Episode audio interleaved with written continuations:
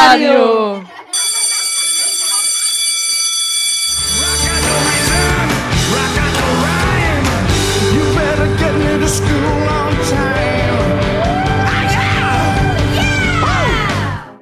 Tausend Willkommen im freien Radio B hundertachtunddreißig.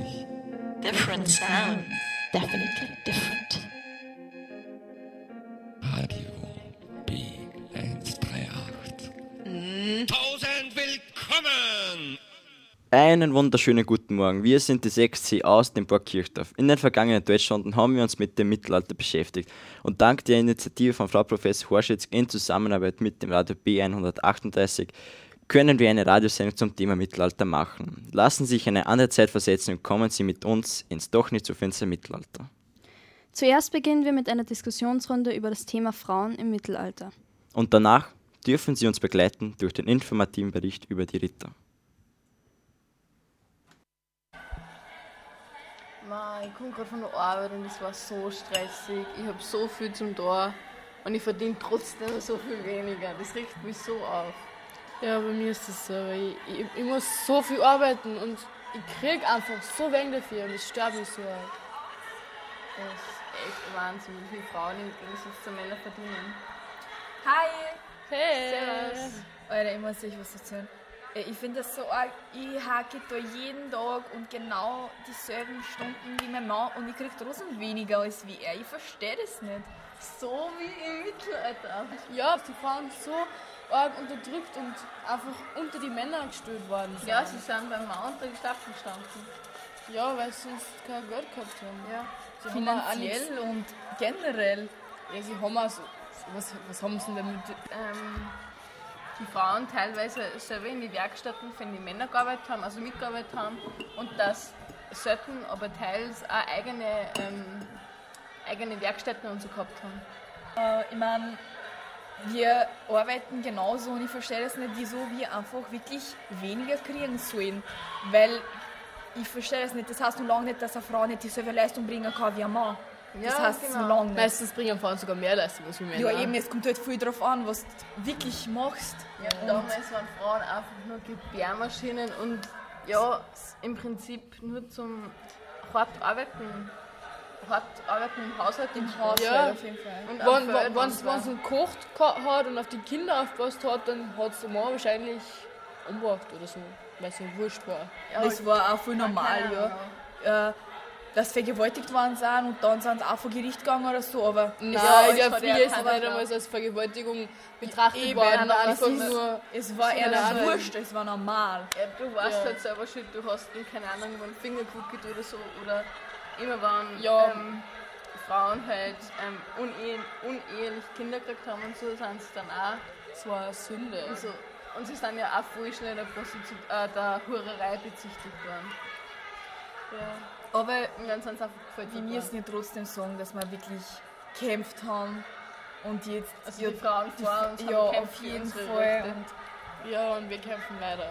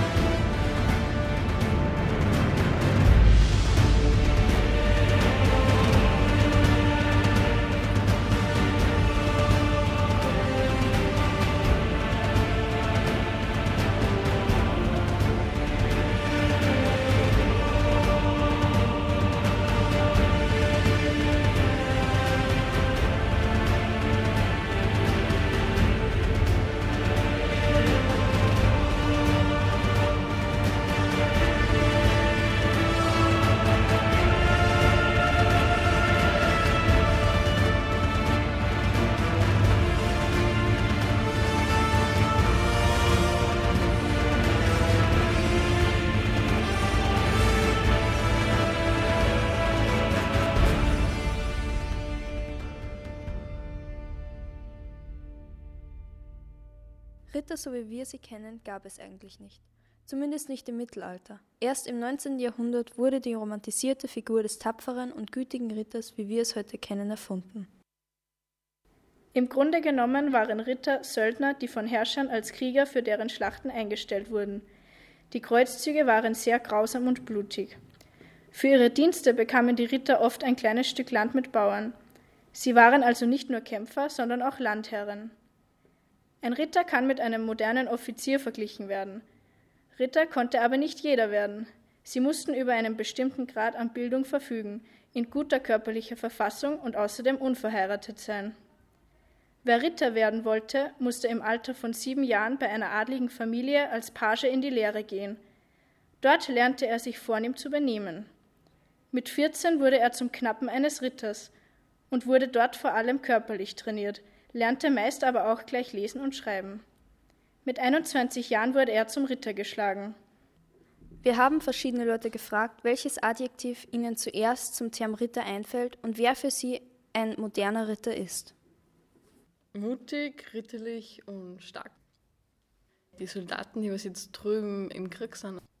Tapfer und ähm, Helden sind für mich Menschen, die was sie für ihre Rechte einsetzen, wie zum Beispiel halt die Frauenrechte, Kinderrechte und ja, halt so jemand wie Malala oder so.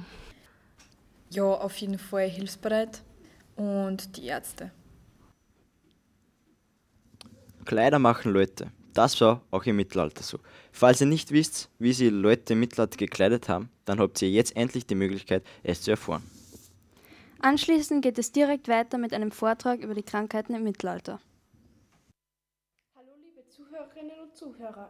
Da vor kurzem in Berlin die so lang ersehnte Modenschau mit dem Motto Mittelalter stattgefunden hat, haben wir nun ein Interview mit der bekannten Modedesignerin Jill Sander organisiert. Herzlichen Dank für Ihr Kommen, Frau Sander. Hallo, vielen Dank für Ihre Einladung. Kommen wir direkt zur ersten Frage. Aus welchen Materialien sind Ihre Stücke gefertigt worden? Wir haben darauf geachtet, dass wir die echten Materialien wie Leinen, Hanf und Nesseln verwenden, um die Kleidung möglichst echt wirken zu lassen. Sie haben ja gesagt, Sie wollen alles möglich echt wirken lassen. Haben Sie also mit der Hilfe von Pflanzen gefärbt? Da wurde es für uns schon etwas schwieriger, da es nicht ganz klar nachvollziehbar war, wie dies gemacht wurde. Doch dank unserer Spezialisten haben wir es geschafft, mit Birke und Ahornwurzeln zu färben. Ich habe mich zu Hause etwas informiert und herausgefunden, dass im Mittelalter eine Unterbekleidung getragen wurde. Haben Sie dies auch verwendet oder war dies nicht nötig, da man sie ja sowieso nicht sehen konnte? Ja, also bei der Mondschau selbst haben die Models keine Unterbekleidung getragen, da ihnen sonst zu heiß geworden wäre, da die Oberbekleidung aus Schafwolle gemacht wurde. Designt habe ich sie trotzdem, da einige Interessenten diese Unterbekleidungskollektion genauso kaufen wollten, wie sie früher war. Gibt es Unterschiede zwischen Damen- und Herrenbekleidung? Also zu Beginn des Mittelalters gab es weniger große Unterschiede zwischen der Bekleidung von Männern und Frauen. Zu Beginn des vierzehnten Jahrhunderts nahm die Körperbetonung bei den Frauen zu. Bei dem Mann reichte der Rock bis zu den Knien und wurde am Saum geschlitzt. Als Kopfbedeckung setzte man eine Gugelhaube auf. An den Füßen trug man Schuhe mit langer Spitze. Und bei der Frau? Ähm, Frauen aus normalen Verhältnissen trugen lockere Kleider, das Sokott hieß. Frauen aus reicheren Verhältnissen trugen einen weiten Schleppenrock. Unter dem tiefen Ausschnitt trug man einen Gürtel. Als Kopfbedeckung trugen die verheirateten Frauen ein gefaltetes Kopftuch. Besonders in Burgund war der Hennen verbreitet, eine kegelförmige Haube, die oft einen Meter hoch war und mit einem Schleier versehen wurde. Vielen Dank für die vielen Informationen. Bis zum nächsten Mal. Auf Wiedersehen.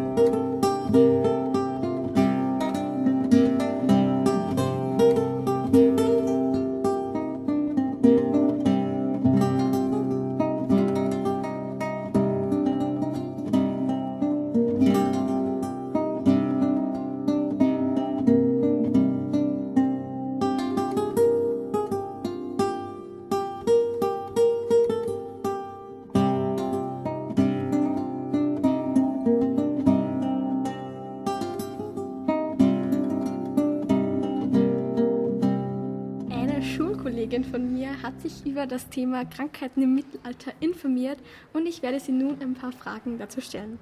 Kommen wir zur ersten Frage. Welche schlimmen Krankheiten gab es im Mittelalter?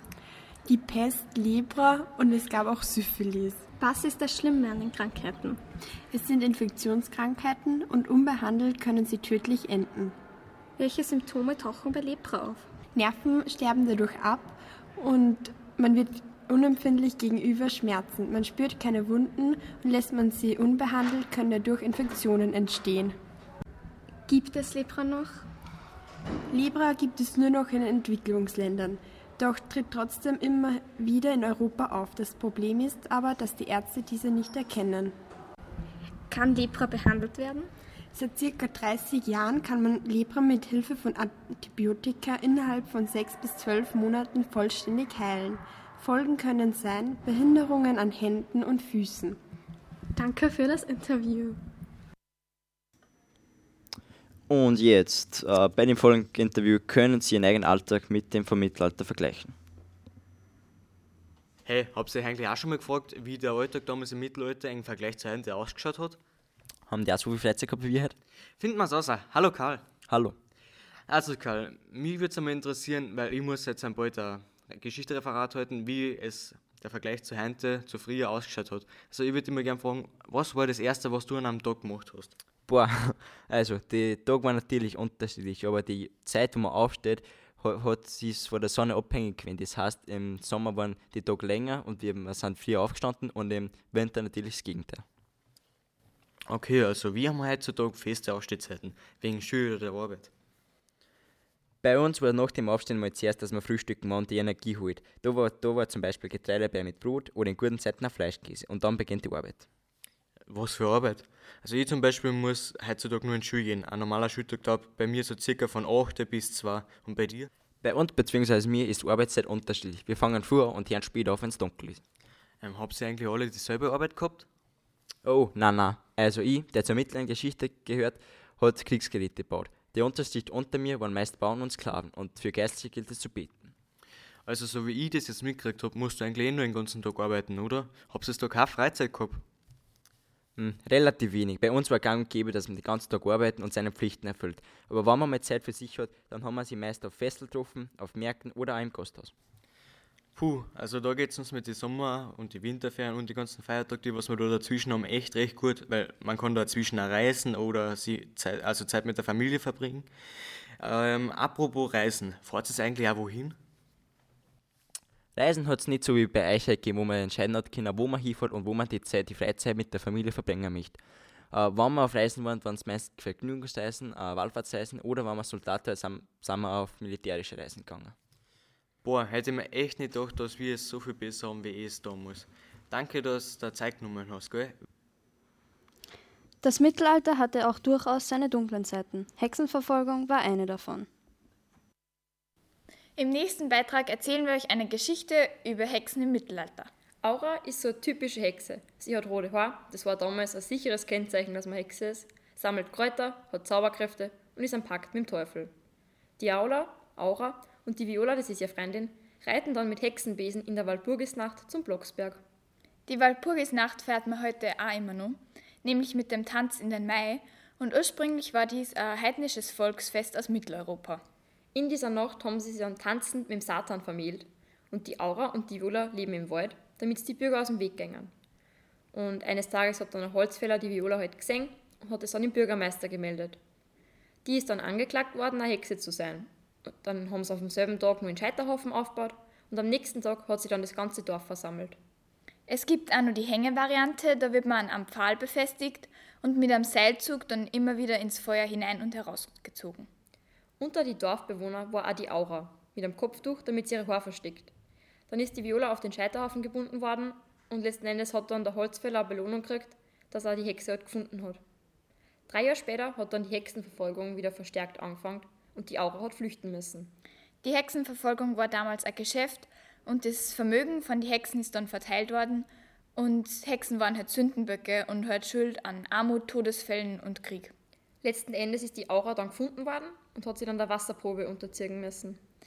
Bei der Wasserprobe wird man mit einem Seil gefesselt und dann in einen Teich einlassen.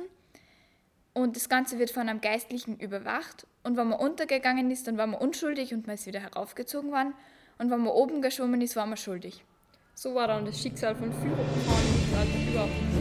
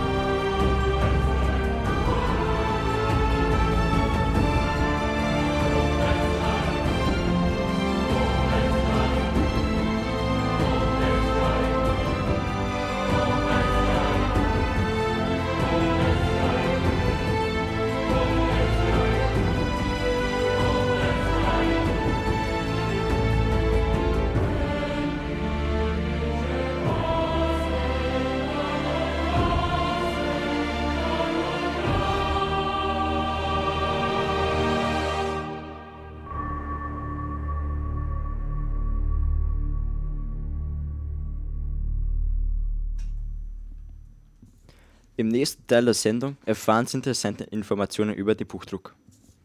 Am elften Mai achtzehnhundertachtundsechzig wurde zum ersten Mal gedruckt. Damals wurde in China mit Holz gedruckt. Im Jahre tausendvierzig erfand der chinesische Schmied Bi Xing bewegliche Drucktempel, um das Drucken zu erleichtern. Das erste Buch, das mit Bronzelettern gedruckt wurde, war im Jahr dreizehnhundertsiebenundsiebzig gedruckt worden. Im Jahr vierzehnhundertfünfzig wurde die erste Druckmaschine mit beweglichen Buchstaben von Johannes Gutenberg erfunden, welcher eigentlich Johann Gensfleisch hieß. Außerdem druckte er auch eine eigene Bibel mit sechsunddreißig Zeilen. Nach dieser Erfindung ergaben sich viele Vorteile gegenüber früher.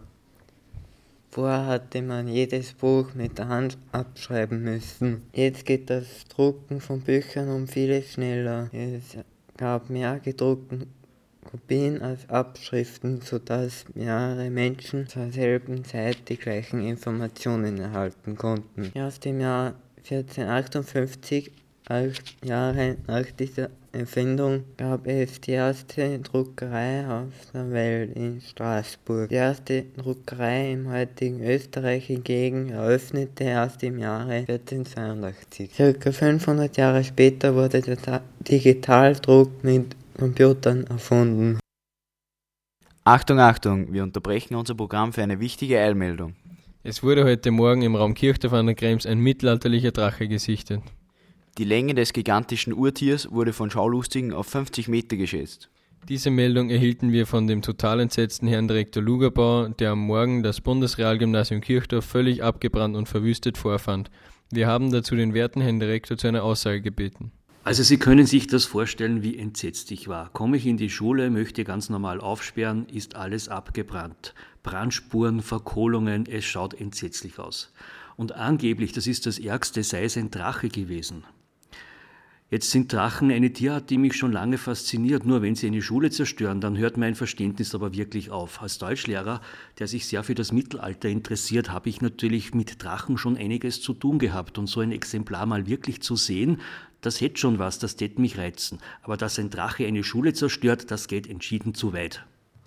Inmitten des einem Schlachtfeld ähnelnden Trümmerhaufens wurden große reptilienartige Fußabdrücke von der Polizei Kirchdorf sichergestellt. Gerade erhielten wir eine weitere Meldung von einer aufgewühlten Anruferin. Na, das ist so ein Wahnsinn, ich habe da einen Drachen gesehen. Also das war ein riesen Ungetüm und der ist da vorbeigegangen. Also ich bin mir vorgekommen wie in einem Fantasy-Roman. Es war ein Getöse und ein Geschrei. Na, ich bin einfach sprachlos. Ein sehr tragisches Ereignis. Um die Stimmung wieder ein bisschen aufzulockern, spielen wir nun einen Wunschhit vom irländischen Singer-Songwriter Ed Sheeran. Viel Spaß mit I See Fire. Oh, miss the eye of the mountain below. Keep careful watch of my brother's souls. And should the sky be filled with fire and smoke, keep watching over during suns.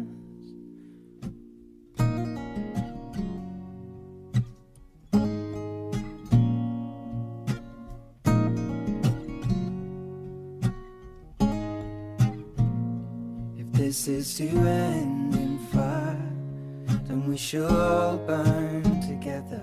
Watch the flames climb high into the night, calling out, Father, oh, stand by and we will watch the flames burn up and on the mountainside high.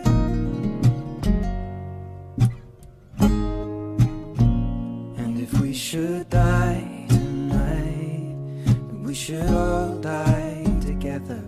Raise a glass of wine for the last time, calling out, Father, oh, prepare as we will watch the flames burn up and on the mountainside. Desolation comes upon the sky. Now I see fire inside the mountain. I see fire burning the trees, and I see fire hollowing soul. I see fire, blood in the breeze, and I hope that you remember.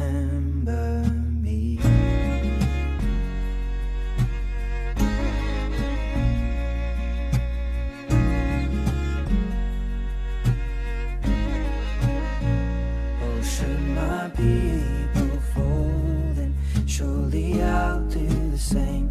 Confined in mountain holes, we got too close to the flame. Calling out, Father, oh, hold fast and we will watch the flames burn open on the mountainside.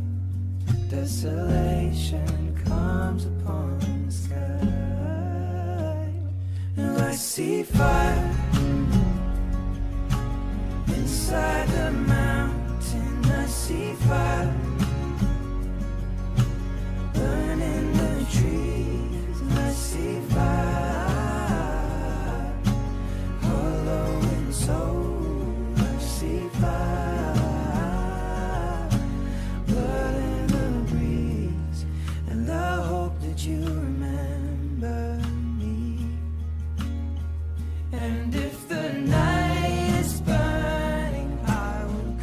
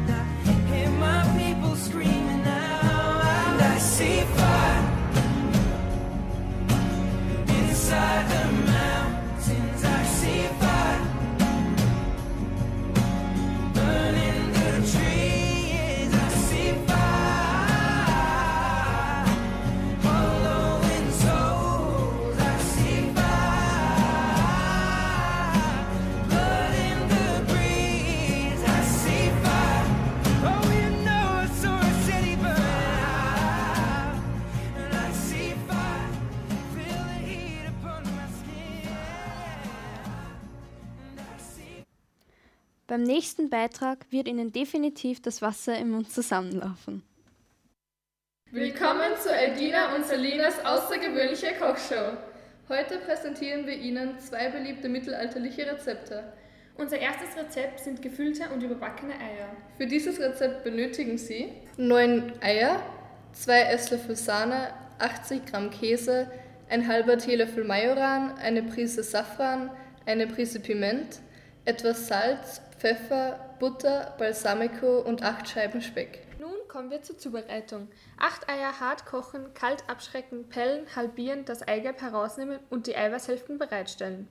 Das Eigelb mit einem Ei, zwei Esslöffel Sahne zu einer cremigen Paste verrühren. Mit einem halben Teelöffel Majoran, einer Prise Safran, einer Prise gemahlenen Piment, Salz und Pfeffer abschmecken. Die Eiweißhälften damit füllen bzw. überziehen, auf eine gebutterte Platte setzen und mit einem Butterflöckchen belegen. Die Eier unter dem Grill oder im zweihundertfünfzig Grad heißen Backofen etwa fünf Minuten goldbraun werden lassen. Inzwischen acht Scheiben durchwachsenen Speck in der Pfanne knusprig anbraten. Eier und Speck anrichten und mit Balsamico und Essig beträufeln. Unser zweites Rezept ist eine Krebstorte. Die Zutaten dafür sind zweihundertfünfzig Gramm Mehl, fünf Eier, fünfundzwanzig Gramm Schmalz, zwei Esslöffel Wasser, fünfzig Gramm Parmesan, hundertfünfundzwanzig Gramm Lebkuchen, Salz und Pfeffer, eine kleine Dose Safran, eineinhalb Bund Petersilie, zwanzig Krebse, ein Apfel und drei Feigen. Aus den drei Eiern, dem Käse und dem Lebkuchen eine nicht zu dünne Füllmasse bereiten. Mit den Gewürzen kräftig abschmecken. Mit zwei Drittel des Teigs eine Springform auskleiden. Füllmasse einfüllen und die Krebsschwänze sternförmig eindrücken. Den in Scheiben geschnittenen Apfel und die in Streifen geschnittenen Feigen abwechselnd dazwischen geben. Den Rest des Teigs darauflegen und die Form damit verschließen. Mit Schmalz einstreichen und ca. fünfundvierzig Minuten abbacken, bis die Kruste goldbraun ist. Viel Spaß beim Nachbacken! Und zum Abschluss genießen Sie noch einen Beitrag über die Musik des Mittelalters. Volkslieder im Mittelalter wurden in der Gemeinschaft anderer Menschen gesungen, während die Kirche die Musik eher als Kunst ansah. Damals waren die Instrumente anders als heute. Es gab die Fiedel, die Pfeife, das Horn, die Trommel vom lateinischen Triumph abstammen, ferner die Flöte und die Schalmei. Das Horn gab das Zeichen zur Jagd, zum Kampf und kündigte Besuche und Stunden an. Die Fiedel wich unserer Geige von heute. Seiteninstrumente waren das Monochord, die Zither, die Harfe, die Laute und die Gitarre.